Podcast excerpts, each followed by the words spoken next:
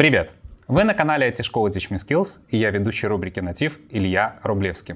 Сегодня вечером, как и всегда, мы будем говорить об IT и не только. Ребят, с момента выхода первых смартфонов прошло уже целых 15 лет.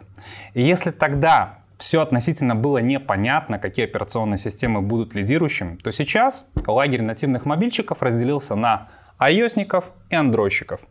Что ж, с моим гостем, нашим наставником по курсу iOS-разработчик Юрой Возлеевым мы сегодня разберемся по такому топику.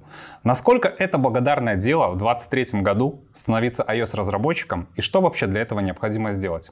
Также подписывайтесь на наш канал, оставляйте свои лайки, комментарии, предлагайте свои темы. И самое главное, нас теперь можно не только смотреть, но и слушать. Ссылочки на наши подкасты на Apple, Яндекс, Spotify будут располагаться ниже. Погнали!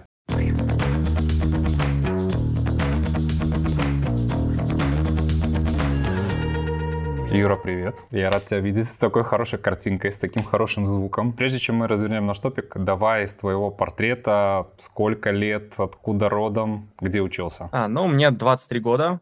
Я родился в Саратове, начинал учиться в обычных школах и уже ближе к середине своего школьного обучения перешел так называемый физико-технический лицей, и началась моя так называемая карьера программиста, которая решила в целом всю мою дальнейшую судьбу. Участвовал в олимпиадах в школе, и из-за того, что у нас было усиление на программирование, мне удалось выиграть парочку олимпиад, по которым я сумел поступить в университет. Юр, тогда такой вопрос. Ты, в принципе, изначально себя в классическом образовании связал с прогой. Почему ты выбрал мобильную разработку и почему iOS? Я занимался много на каких языках программированием. Начинал я с школьного Паскаля, потом был C++ и так далее. В университете меня познакомили еще с парой десятков языков. И где-то на втором курсе у нас был предмет по выбору. Либо веб-разработка, либо iOS-разработка, либо Android-разработка. Вообще, если честно, Android-разработка и веб были изначально, а iOS-разработку выбросил я. Мне сказали, если найдешь там минимум человек 5-7 на этот курс, мы найдем вам преподавателя. Я пошел по всем чатикам своего курса искать, кто пойдет на iOS-разработку. Нашли мы в итоге 10 человек, нам дали преподавателя, и в этот язык я влюбился. Я пробовал и языки низшего уровня, и высшего уровня, и пробовал, допустим, интерпретируемые языки, компилируемые языки, объектоориентированное программирование, функциональное программирование. И Swift как-то собрал отовсюду все лучшее, и на нем очень приятно писать. То есть я не задумывался о том, что мне придется на нем писать. Мне просто было комфортно писать именно на нем. Тогда такой вопрос. Сколько ты лет уже в разработке? Если мы берем именно разработку, а не программирование, то в коммерческой разработке я с 2019 года, это получается почти 4 года. Смотри, в тот момент, когда ты входил в коммерческую разработку, насколько сложно тогда было найти работу iOS-разработчиком и какой объем знаний, в принципе, был необходим для того, чтобы попасть в компанию? На самом деле, я очень пожалел, что пошел в 19 году, а не в 18-м. Потому что в целом моих знаний даже год назад было достаточно для того, чтобы попасть, допустим, на стажировку в Яндекс. Яндекс такая необычная компания, с которой я начинал. Им больше важны твои навыки, допустим, в каких-то алгоритмах, структурах данных и именно быстрый поиск информации. И знание самого языка и каких-то особенностей iOS, они откладывают на второй план. То есть я приходил туда, условно, с общими знаниями, и как раз там, на стажировке, я получал тут специализацию iOS. Полноценная работа у меня была уже в другой компании. Я с Яндекса ушел в какой-то момент из-за учебы, и из-за учебы же в итоге устроился на другую работу. Это была такая небольшая компания, всего на человек 20-30, из которых один Android-разработчик, один iOS-разработчик, 2 тестера, несколько бэкэндеров, несколько фронтендеров. В этой компании было не так сложно устроиться, потому что я уже прошел дополнительный курс по iOS-разработке, я уже и поработать успел. В целом собеседование пролетело прям незаметно. Даже несмотря на то, что я был на тот момент джуниор-разработчиком, на то, что это был прям самое начало ковида, это был 2020 год, и то ли март, то ли что-то такое. Только началась вся эта штука, пошли самоизоляции, и никто не был готов брать джуниор-разработчика на удаленку. Но так мне повезло, я сумел пройти очень хорошо собеседование и сделали исключение. То есть они в целом не собирались уже после начала ковида брать кого-нибудь, но меня взяли. Юр, ты затронул эту тему. Давай перенесемся в наш 23-й год. Как мы знаем, текущая ситуация полностью всю IT-сферу даже в мировом разрезе перевернула с ног на голову. Те, кто находится в профессии, те, кто туда пытаются попасть, реально задумываются о том, а стоит ли. Почему спрашиваю? Мы в нашей школе Teach Me Skills очень гордимся все-таки курсом iOS-разработчик. Это, наверное, один из давних продуктов в нашей школе. То есть мы его еще запускали там в 2017-2018 году. Всегда старались подбирать таких талантливых специалистов на преподавание. Ты тому пример. Снято, наверное, порядка 5 видео по этой проблематике на нашем канале. Плюс мы недавно заапдейтили программу. Собственно, ссылка на нее тоже будет находиться в описании. Поэтому мой вопрос такой, стоит ли сейчас вообще входить в разработку и конкретно в iOS-разработку? Безусловно, IT все еще достаточно популярная сфера, но есть некоторые ограничения конкретно iOS-разработки. Понятное дело, что если мы пишем какие-нибудь сайты, у нас есть 2 типа разработчиков, это фронт-энд и бэк-энд. У каждого есть своя специализация. iOS-разработка, она не такая простая, потому что тебе, как разработчику, придется заниматься сразу и бэкэндом, и фронтендом, то есть и делать приложение красивым, делать его хорошо работающим, и плюс еще иногда придется немножко подсматривать дизайн, самому рисовать какие-то там кнопочки, экранчики и так далее. Вот. Это, так сказать, совмещение 3 профессий в одной. Вот. Если оценивать свои силы объективно и понимаешь, допустим, ты, что ты можешь осилить такой набор знаний за полгода, тогда да, это, наверное, один из лучших выборов в целом мобильной разработки. Не скажу, что конкретно iOS там лучше всех. Android тоже достаточно популярен. Единственное, что где-то 2-3 года назад еще были живы такие штуки, как Flutter.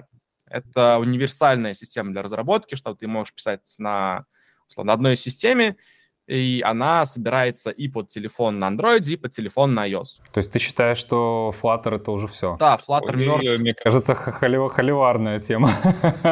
Объективно начал умирать еще лет 5 назад, как только появился. Вот. Но просто раньше не было таких больших аналогов.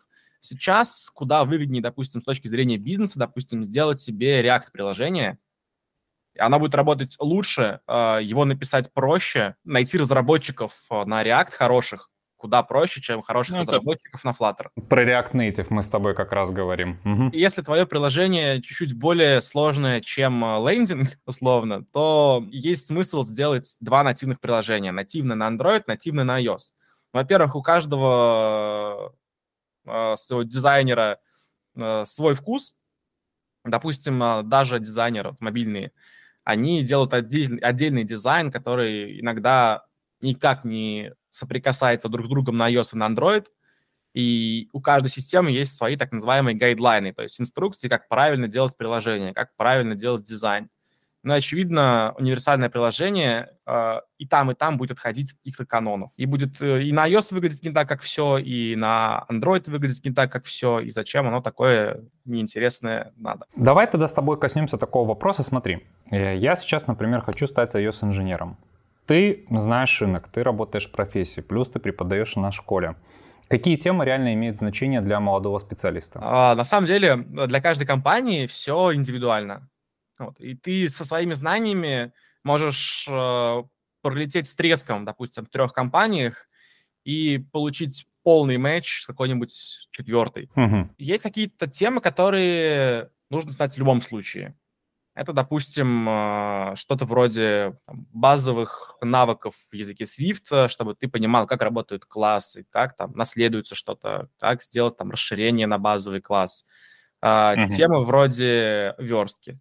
Да, есть несколько подходов к этой верстке. Есть там SwiftUI, есть сториборды, есть автолайаут кодом, есть верстка фреймами.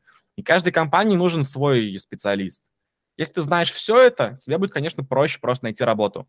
Если ты знаешь что-то одно, то все равно ты найдешь работу, просто чуть дольше ты будешь это делать. Точно тебе придется знать, что такое Git, как им пользоваться. Тебе 100% надо будет знать, как пользоваться хотя бы одним менеджером для зависимости, то есть ставить какие-то дополнительные библиотеки от других разработчиков, чтобы расширять функционал своего приложения.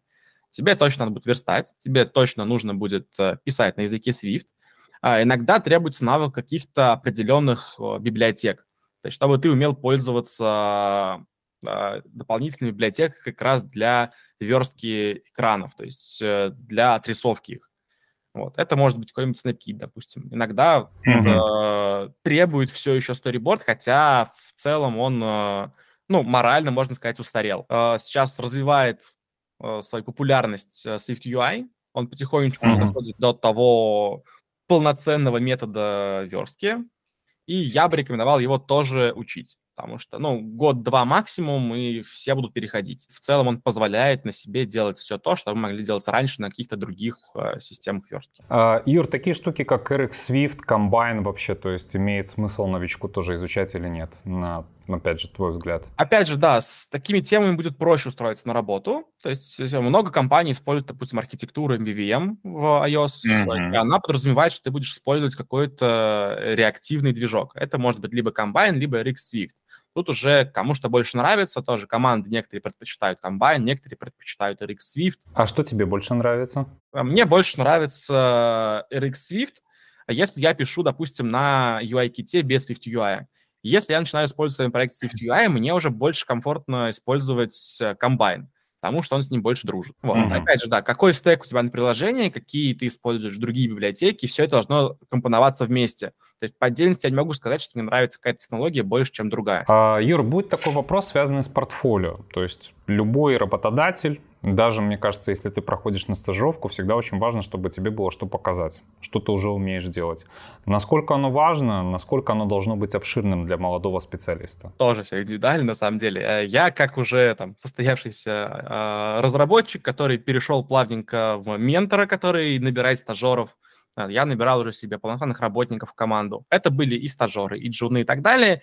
И в целом тебе больше важно, как человек подходит к конкретной задаче. И я сторонник того, чтобы начинающему разработчику давать тестовые задания, чтобы смотреть, как он решит задачу, которую дал ему ты, а не задачу, которую он себе придумал и он решил. Да, понятно, что некоторым проще сразу отсеять тех, у кого нет проектов, но я таким не занимаюсь. Я говорю, вот тебе, допустим, неделя, вот тебе задача, попробуй ее за эту неделю решить. Если получится классно, тогда мы тебя возьмем. Если у тебя не получится, я тебе подскажу, что тебе нужно доделать. Да, но это я такой уже на опыте придумал классную идею. Некоторые все еще начинают с собеседования, только потом, допустим, смотрят портфолио, кто-то отсеивает портфолио. Вот. И из опыта, допустим, старта моей карьеры требовался хотя бы один какой-нибудь проект. Понятное дело, что никто не требует его выложить в App Store, он может быть каким-то суперполезным. Это просто какой-то pet project, так называемый, который показывает твои навыки. То есть все, что чему-то научился, ты компонуешь в каком-то одном приложении и, соответственно, выкладываешь его себе на GitHub. Единственное, что есть такие люди, которые делают не свое приложение, допустим, заходят на YouTube-ролик, и там написано «Делаем приложение интернет-магазин за 20 часов». Сидит разработчик, печатает код, потом его выкладывает, ты этот код смотришь, переписываешь свое приложение, делаешь такое же приложение интернет-магазина. Любой человек, который собеседует, все эти проекты знает наизусть. Поэтому нет смысла добавлять в свое портфолио чужие проекты. Это 100% будет очевидно сразу, и, скорее всего, если у вас совсем нет проектов, вас еще могут пригласить на какое-то собеседование, дать тестовое задание. Если у вас 5 проектов, все 5 проектов – это не ваши, а те, которые вы подсмотрели в каком-то YouTube-ролике, то у вас меньше шансов даже попасть на собеседование. Я уже не говорю о том, чтобы попасть на работу. И у нас, да, в Teach Me Skills есть проекты, которые мы делаем все вместе, одинаковые. Но у каждого выпускника есть свой дипломный проект, который уникален конкретно для него. И мы специально даем список тем, которые минимально нужны в этом дипломе, чтобы потом работодатель смотрел на GitHub и смотрит, так, это он обучался, а вот это уже сделал он сам, он использовал тут вот это и вот это. Это хорошо. Вот это нам, конечно, не нужно, но тоже какой-то плюсик. Ты можешь мне сказать вообще для портфолио, какие проекты являются вообще зашкварными? То есть я не знаю, погодное приложение сделать — это зашквар, либо это не зашквар? И, соответственно, из какого домена лучше всего делать? Потому что ты будешь смотреться как-то так выгоднее, презентабельнее, как интернет-магазин. Зашквар, наверное, использовать калькулятор в своем портфолио. Вы можете, конечно, его добавить, если вы делали его в своем учебном проекте и хотите просто показать, как вы росли от нуля там, до полноценного разработчика, но иметь, допустим, как единственный проект в своем портфолио калькулятор – это зашквар. Даже если это очень умный калькулятор. Если это единственное приложение, оно, скорее всего, будет достаточно тупым. Ну, не тупым в плане… Тривиальное, но оно просто будет реально тривиальное. Оно будет не уметь примерно ничего. Даже инженерный калькулятор сделать в целом не так сложно, но он все еще будет без доступа в интернет, он все еще будет без каких-то логирований, аналитики и так далее. То, что реально требуется, допустим, сейчас на рынке. Угу, хорошо. А предмет гордости? То есть вот какого рода проекта можно назвать? Любой проект, который там, ты придумал с самого нуля, и ты реализовал его. Скажи, пожалуйста, вот если сейчас стоит вопрос с изучением языка, мы четко понимаем то, что как бы все сейчас базируется на Swift, в iOS-разработке, ну, как уже устоявшимся стандарте. Потихонечку, как ты сказал, через 2 года, скорее всего, SwiftUI прям займет эту нишу полноценно. Вопрос такой, стоит ли вообще сейчас еще заморачиваться по поводу старого наследия, типа Objective-C? Насколько стоит серьезно относиться к Swift, и стоит ли уже сейчас активно наверстывать SwiftUI? Я, как очень нестандартный разработчик, расскажу, что последние 2 года я работаю на Objective-C преимущественно. Да, но я такой там 1 на миллион сейчас.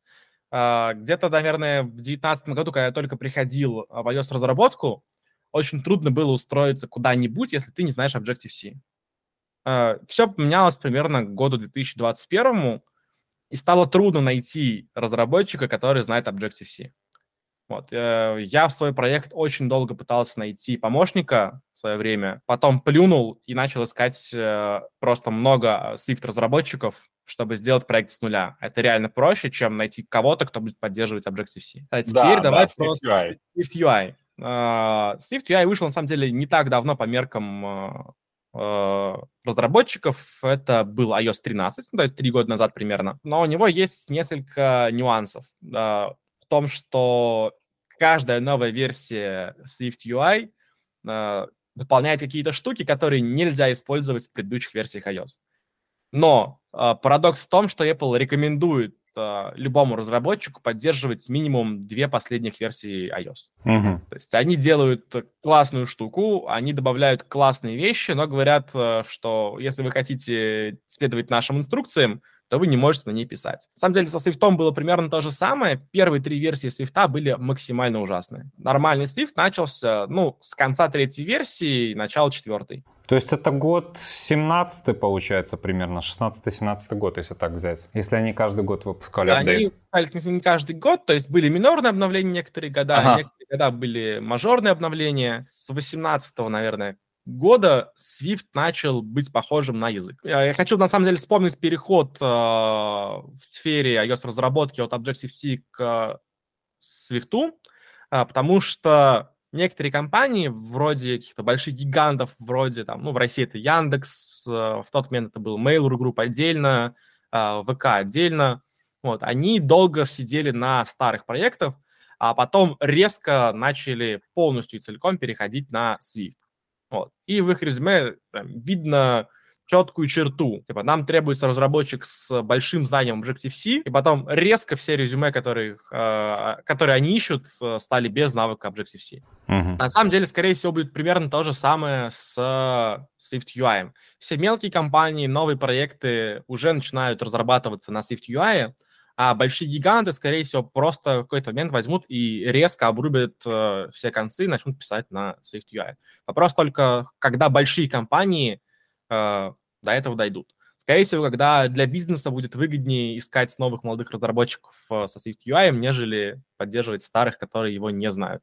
Юр, немножко отойду в сторону. То есть по опыту вот вообще даже преподавания, обучения у нас ребят.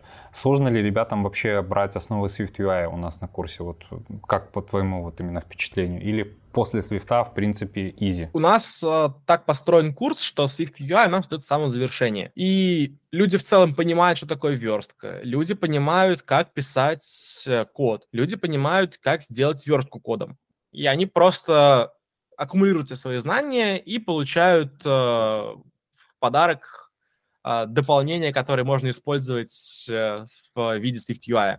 То есть в целом студенты уже умеют и кодом делать верстку, и в целом понимают, как оно все работает, и именно SwiftUI дается, наверное, студентам легче всего на курсе. Скажи, пожалуйста, вот если брать Swift как такой системообразующий элемент iOS-разработки, какие реально темы там самые вот вообще неприятные? Ну, ты все-таки же работаешь с новичками, ты понимаешь, вот что вот сложнее всего ребятам дается. Наверное, самое неприятное — это Core Data, вот конкретная библиотека для работы с базами данных. Она очень плохо дается новичкам, потому что морально устарела. Все, Apple начинает говорить о том, чтобы сделать какую-то новую свою систему для работы с базами данных, вот, но пока... Все, они это придумывают, верх над Core Data начинает брать Realm. Он объективно более комфортный для разработки, он более стабильный, более безопасный. Да, он медленнее в каких-то случаях, но в среднем нет никаких минусов перед тем, чтобы использовать Realm вместо Core Data. Вторая, наверное, сложная тема, от которой не деться никуда, это многопоточность. А тема странная, на самом деле. Она не то чтобы сложная, она не то чтобы непонятная. Она просто достаточно обширная. Есть очень много подходов к тому, чтобы делать многопоточное приложение, которое умеет делать одновременно несколько действий. Допустим, отображать экран, делать запрос на сервер, еще что-нибудь, работать с базой данных. Но есть несколько подходов, которые на уровне потоков работают, на уровне очередей и на уровне операций. В целом, тема одна из тех, без которых очень сложно устроиться. То есть всем надо. Просто кому-то нужно работать с многопоточностью как раз на уровне потоков, кому-то на уровне очередей, кому-то на уровне операций. Если хотя бы одну тему выучить, уже хорошо. Но новичкам очень трудно разобраться со всем, что есть в многопоточности. Оно как бы в теории каждая следующая тема – это надстройка над предыдущей, но из-за этого все начинают путаться.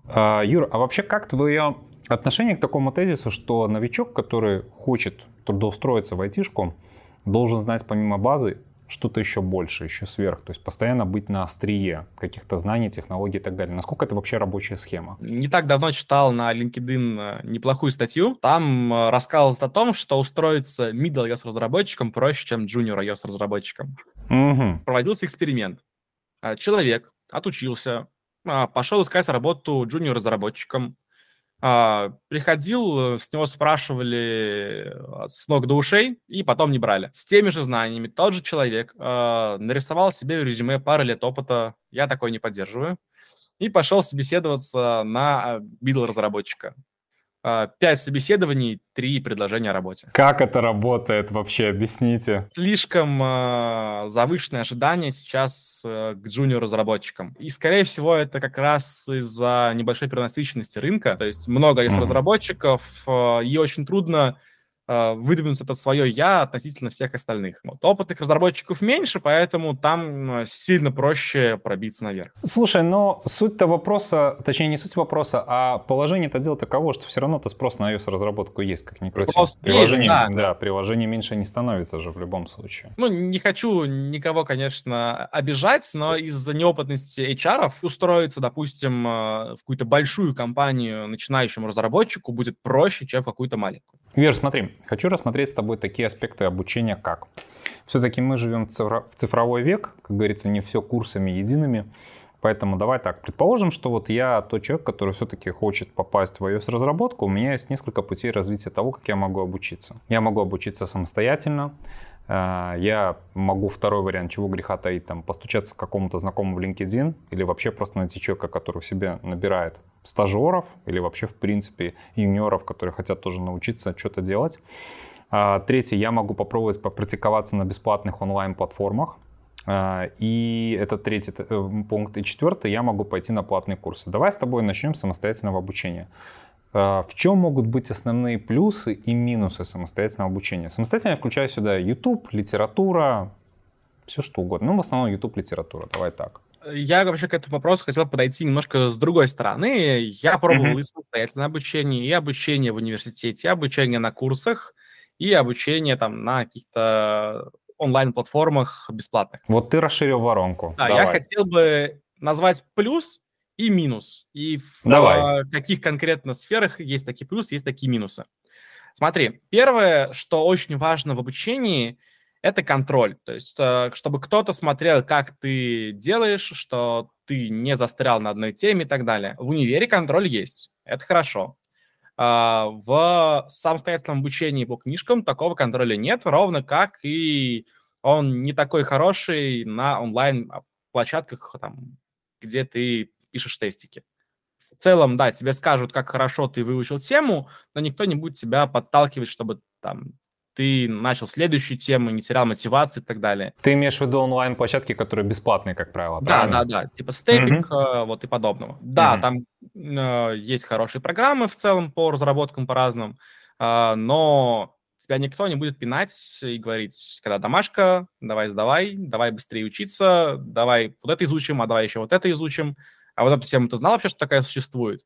Вот, то есть там нет каких-то вот подгонов в обучении и нет того контроля полноценного над обучением. Вот, соответственно, в любых курсах, где есть преподаватель, такое есть. То есть тебе спросят, правильно, что ты все понял. Тебя спросят, какие темы тебе непонятны. Тебе предложат темы, тебя будут подталкивать к тому, чтобы продолжал обучение. В универе тебя еще подталкивает сзади страх отчисления, допустим. Вот. И в целом, если ты платишь за курсы, я считаю, что ты достаточно мотивирован, чтобы его закончить.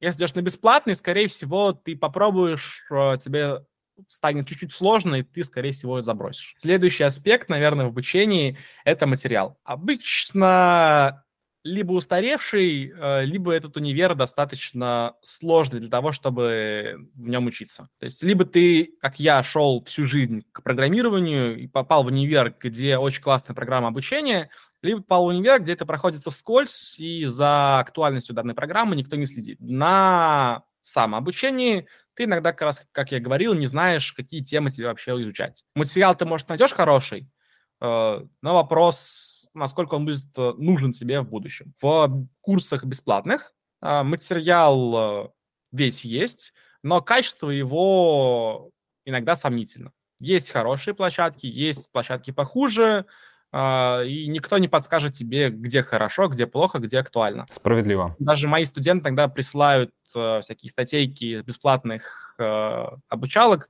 Я читаю и понимаю, что это устарело минимум на 5 лет. Воу. Да, то есть я вижу, каким сейфтом там написано, и понимаю, что если этот код сейчас прям скопировать и вставить, допустим, в Playground, он просто не скомпилируется, потому что технологии уже нет в языке. Ну и, допустим, последнее, это онлайн-образование. Там есть специально обычный человек, которому платят деньги за то, чтобы он следил за актуальностью программы, за ее структурированностью и так далее. То есть, очевидно, когда есть человек с зарплатой, должно быть лучше. Я в свое время поработал не только в Teach Me Skills, я успел поработать в российских онлайн-университетах, я успел поработать в полноценном университете, в котором в свое время учился. Вот. И есть некоторые различия именно таких инструкций к преподавателю, и есть различия вообще отношения к преподаванию, и к преподавателям, и к студентам в разных школах. Потому что в некоторых школах, допустим, есть такая система, что если ты не сумел там пройти какой-то курс, ты можешь его проходить еще раз, и опять теряется мотивация у студентов. Плюс отношение к методичкам, к преподавателям тоже играет свою роль. То есть если преподаватели сами не мотивированы, то и, соответственно, выкладываться к работе они не будут полноценно. Вот. Teach Me Skills, почему я остался надолго, потому что мне очень нравится, во-первых, коммуникация между преподавателем и студентами. Она полноценная, есть какая-то дружеская волна, плюс есть интересные знакомства даже у преподавателей со студентами. В моих курсах, которых не так много потоков, на самом деле, было, сейчас у меня только 3, я познакомился с людьми из Южной Кореи, из Израиля, с Польши, с Венгрии, с Испанией и так далее. Да, они все русскоговорящие, но в какой-то момент туда переехали. Вот. Отношения между студентами и там менеджерами тоже совсем другое, нежели я встречал раньше. Ответа от менеджера студенту там, в каких-то других школах, в которых я был, можно было ждать до 2 недель. Здесь, насколько я знаю, настроена коммуникация на высшем уровне. То есть если ты написал выходной, да, тебе могут не ответить, но в рабочее время от тебя отвечают там, ну, за полчаса максимум. И мне как преподавателю тоже отвечают на все мои любые вопросы. Плюс есть связь с менеджерами, с методистами, можно обсудить, допустим, программу.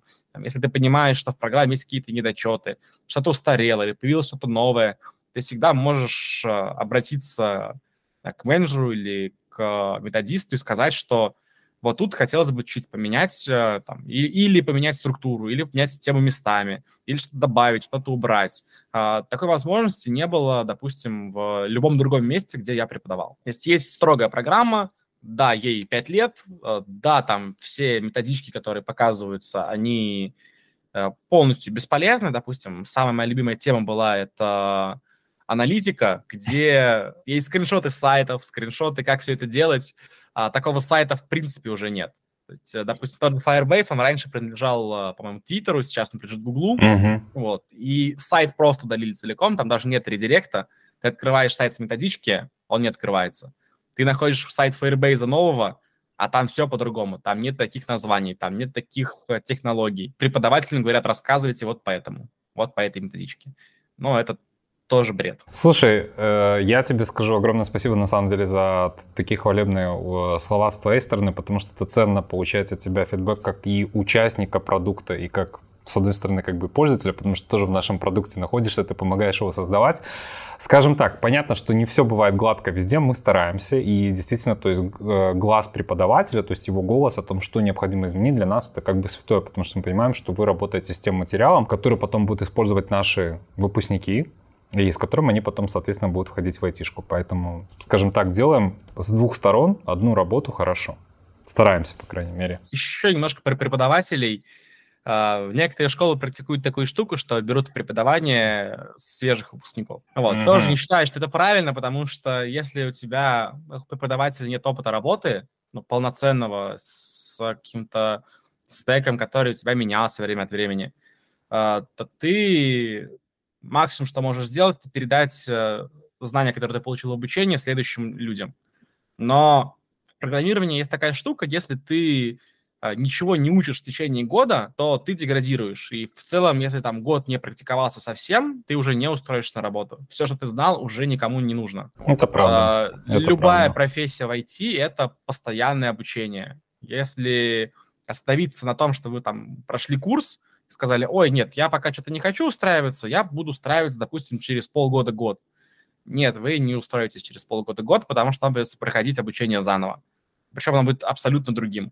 Да, какие-то базовые знания у вас, соответственно, совпадут, но все технологии, которые используются, они уже либо сильно изменятся, либо целиком уйдут, либо придут новые. Смотри, давай тогда рассмотрим такой еще аспект платных курсов. Понятно, что очень много будет против, опять же, будет какое-то количество за получение образования на платных курсах. Ты подвел такую хорошую черту под нас, рассказал, чем мы там отличаемся от конкурентов. Все же смотри, на что стоит обращать внимание при покупки любого платного курса человеку, который хочет его пройти на позицию, там, получить специальность iOS-разработчика. То есть это там, вот как у нас, там, оптимальное количество часов, которое заложено в программу, там, большой упор на практику, там, активная связь с преподавателем и менеджерами. На что еще мы можем обращать внимание? На самом деле подход к обучению может быть совсем разным, но результат может быть одним и тем же. И я советую найти людей, которые либо эти курсы закончили, либо людей, которые нанимают часто на работу стажеров, начинающих разработчиков и так далее. И поспрашивать, откуда вы нашли их, где они учились, как они учились. Вот, потому что у нас есть, допустим, ну, такое негласное правило по поводу одной школы, что выпускников этой школы можно даже не рассматривать, собеседовать. Наверное, самый большой фидбэк вам даст человек, который часто нанимает людей. Вот. Он вам даст сразу такой общий фидбэк по школам, которые стоит рассматривать, которые не стоит рассматривать. А потом уже можно пробовать поискать выпускников каждой из школ, которая вам понравилась, и с ними поговорить уже, поспрашивать, как это было, что им потребовалось дополнительно, как они устроились, там, ну и так далее. На твое усмотрение и на твой, опять же, преподавательский опыт, оптимальный срок обучения какой вот на позиции начинающий iOS-разработчик? Полгода, год, больше, меньше? То есть сколько вообще, от чего это зависит? Тут так не сказать прям конкретной цифрой, но есть такое исследование, что на полноценное обучение, там, условно, на Junior iOS нужно от 500 до 700 часов. Понятно, что делать курс, где тебя преподаватель будет 700 часов что-то рассказывать, это не совсем правильно. То есть ты узнаешь материал, ты выйдешь, и все, ты не умеешь обучаться. Вот. И я сторонник того, чтобы за курс научить студентов искать информацию больше, нежели знать какие-то технологии. Потому что, как я уже сказал, технологии устаревают, а знания по поиску информации, они остаются. То есть ты всегда знаешь, куда тебе пойти, где найти эту информацию, что посмотреть. Поэтому мне очень нравится, что курс позволяет, ну, курс Teach Me Skills позволяет поделить вот эти 500-700 часов и на лекции, и на домашки, и на самостоятельное обучение. Причем, если правильно посчитать, то самостоятельное обучение займет у вас примерно столько же, сколько курс домашки целиком. Юр, вопрос по технике, очень часто он встает, то есть, например, ты сам говорил, что все-таки сфера iOS-разработки, она развивается, то есть технические мощности, они постоянно усложняются, сейчас мы уже имеем вообще MacBook'и на M3, мне кажется, скоро уже будут, как говорится, и Pro-процессоры под это дело заточены. Собственно, вопрос, какую оптимальную вообще модель сейчас можно брать, базовой комплектации, чтобы приходить и обучаться iOS-разработке? На самом деле, скорее всего, вам будет комфортно на любом ARM-процессоре. Это M1, M1 Pro, Max, M2, тех же самых конфигураций. Вот. У меня в основном сейчас MacBook M1 2020 года, и меня он устраивает целиком полностью. Согласен. Да, единственное, что я бы посоветовал, если есть возможность, взять побольше себе диск и оперативной памяти. То есть если у вас выбор стоит между тем, чтобы взять M1, там, допустим, на 256 гигов диска и 8 гигабайт оперативной памяти, или взять на M1, но побольше диска оперативной памяти, я бы советовал взять поменьше процессор, побольше памяти. Сам Xcode, допустим, у вас при постоянной работе там, через полгода съест гигабайт 100 на диске. А вы же хотите еще там посмотреть какие-нибудь сериальчики иногда. Вы, наверное, работаете не только в Xcode. Возможно, вам придется поставить какие-нибудь дополнительные системы для разработки, допустим, тот же AppCode, тот же JetBrains или еще что-нибудь. Вот. Диск кончается в MacBook'е очень быстро. Вот. Оперативная память — это просто чуть-чуть больше комфорта. Да, вы не почувствуете сильной разницы, наверное, при обычной работе с MacBook'ом между 8 гигабайтами и 16. Но если вы собираете какой-то большой проект, будь то там iOS или любая другая сфера IT, где вы программируете и часто что-то запускаете из кода, то вы увидите существенную разницу между там, 8 и 16 гигабайтами. Ну, билды поджирают, это правда. И тот же SwiftUI, допустим, требует очень много оперативной памяти для отрисовки в реальном времени. А расскажи про еще такой момент, как поиск работы. Вот мы закончили курс, на что стоит обращать внимание, как вообще настроить этот процесс для себя, то есть как искать компании, что вообще делать? Есть на самом деле два вида вакансий для начинающих разработчиков. Это стажировка и трейни. Насколько я знаю, в Беларуси стажировки зачастую неоплачиваемые. Если честно, я считаю, что такое неправильно. Ну, то есть ты делаешь что-то для компании и делаешь это бесплатно. Я бы советовал, может быть, в таком случае либо поискать международную компанию, где у вас будет стажировка не хуже уровнем, и вам за нее платят. Потому что есть и добросовестные работодатели, которые возьмут вас на стажировку, 10 стажеров, дадут вам какую-то одну задачку, которую они долго не могли решить, вы в десятером ее там накалякаете кое-как, они никого из вас не возьмут, а задачка будет решена бесплатно. Я не говорю, что все такие, согласен, но можно встретить. Поэтому, наверное, при выборе работодателя нужно посмотреть в LinkedIn от работодателя и зайти к работникам, которые там работали и работают сейчас, посмотреть, сколько они там работают. То есть если там большинство работают там по 3-4 месяца, наверное, это плохой знак. Если среднее время работы в компании от года, это уже хорошо. Я, если честно, сам редко задерживаюсь больше, чем на год. Там, год плюс-минус месяц я работаю. Вот на последнем месяце своей основной работы я уже работаю третий год. Но просто мне очень сильно понравилось. А так нет ничего более хорошего для роста себя как разработчика, чем смена работы. То есть повысить себя, перейдя в другую компанию, куда проще, чем повысить себя внутри компании. Это плохая тенденция, но она есть. Не, ну этим была живая, мне кажется, будет оставаться жить айтишка, то есть это нормальное положение вещей. Юр, стоит ли со старта вообще метить во фриланс? Имеет ли смысл, либо нет? Не скажу объективно, потому что в России, допустим, фриланс умер с уходом большинства таких компаний. В целом я бы, наверное, не советовал, потому что у вас не будет как такой команды. Как минимум для старта вам нужна команда, которая будет работать с вами. Вы будете смотреть чужой хороший код. Кто-то будет смотреть ваш код и говорить, что правильно, что неправильно.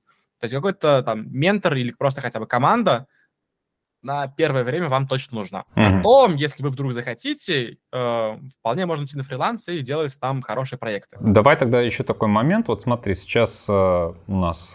прям конец мая 2023 года, на текущий момент какие вообще зарплаты можно рассматривать? Можешь называть в любых валютах, то есть нормально мы это все можем переконвертировать молодым специалистам. Если мы берем стажеров, то где-то стартовая вилка, ну, в компаниях, которые платят, это от $400 до, можно идти в целом даже 1000 в больших компаниях стажером. Джуниор-разработчик тоже сейчас низшая вилка будет меньше, чем максимальная у стажера.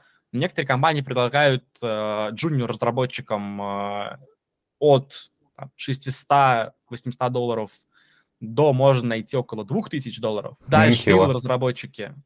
Тут уже вилка чуть-чуть сходится. И начинающий middle – это где-то $1500, наверное.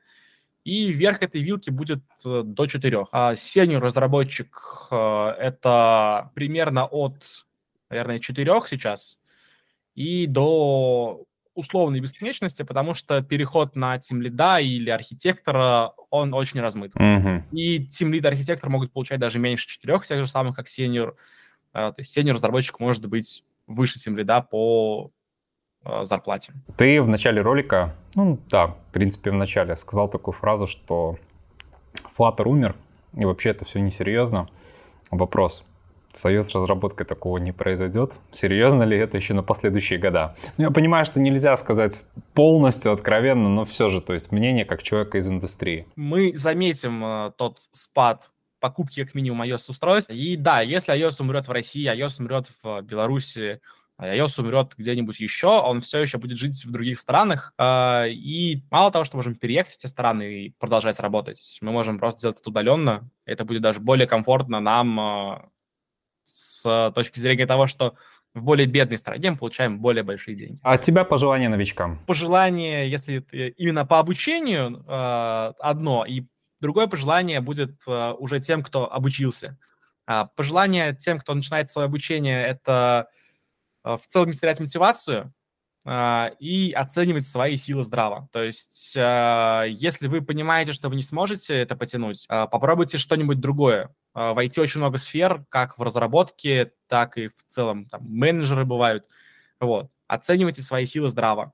Если вы понимаете, что вы сможете, тогда не теряйте мотивацию. Если вы уже отучились, то, наверное, мой такой главный совет – это пробовать подаваться везде. Много таких, знаю, людей, которые говорят, ой, нет, я сюда не пройду, это слишком сложно для меня, но я там объективно вижу, что это не так. Пробуйте в любые компании, даже самые большие, самые сложные. Вы как минимум получите опыт и поймете, чего вам не хватает. И в, допустим, компаниях более высокого класса вам дадут более грамотный фидбэк и скажут, в чем у вас проблемы и почему вас не взяли. Если в маленьких компаниях вас просто оставят без ответа, и будете слезно ждать сообщения в Телеграме от HR, то в больших компаниях так не принято. Вот. Не стесняйтесь больших компаний. Хороший совет, не стесняйтесь больших компаний. Юр, огромное спасибо. Разложил по полкам, обосновали все, что стоит еще входить, как говорится. iOS-разработка с нами еще на долгие годы вперед. Тебе тоже хочу пожелать удачи. Спасибо тебе большое. Спасибо. Пока. Что ж, ребят, спасибо за просмотр данного видео. Напоминаю, что вы смотрели ролик на канале IT-школы Teach Me Skills. Ссылка на программу нашего курса iOS-разработчик будет находиться ниже. Ваши лайки, комментарии, подписка, все приветствуется. И мы еще увидимся. Пока!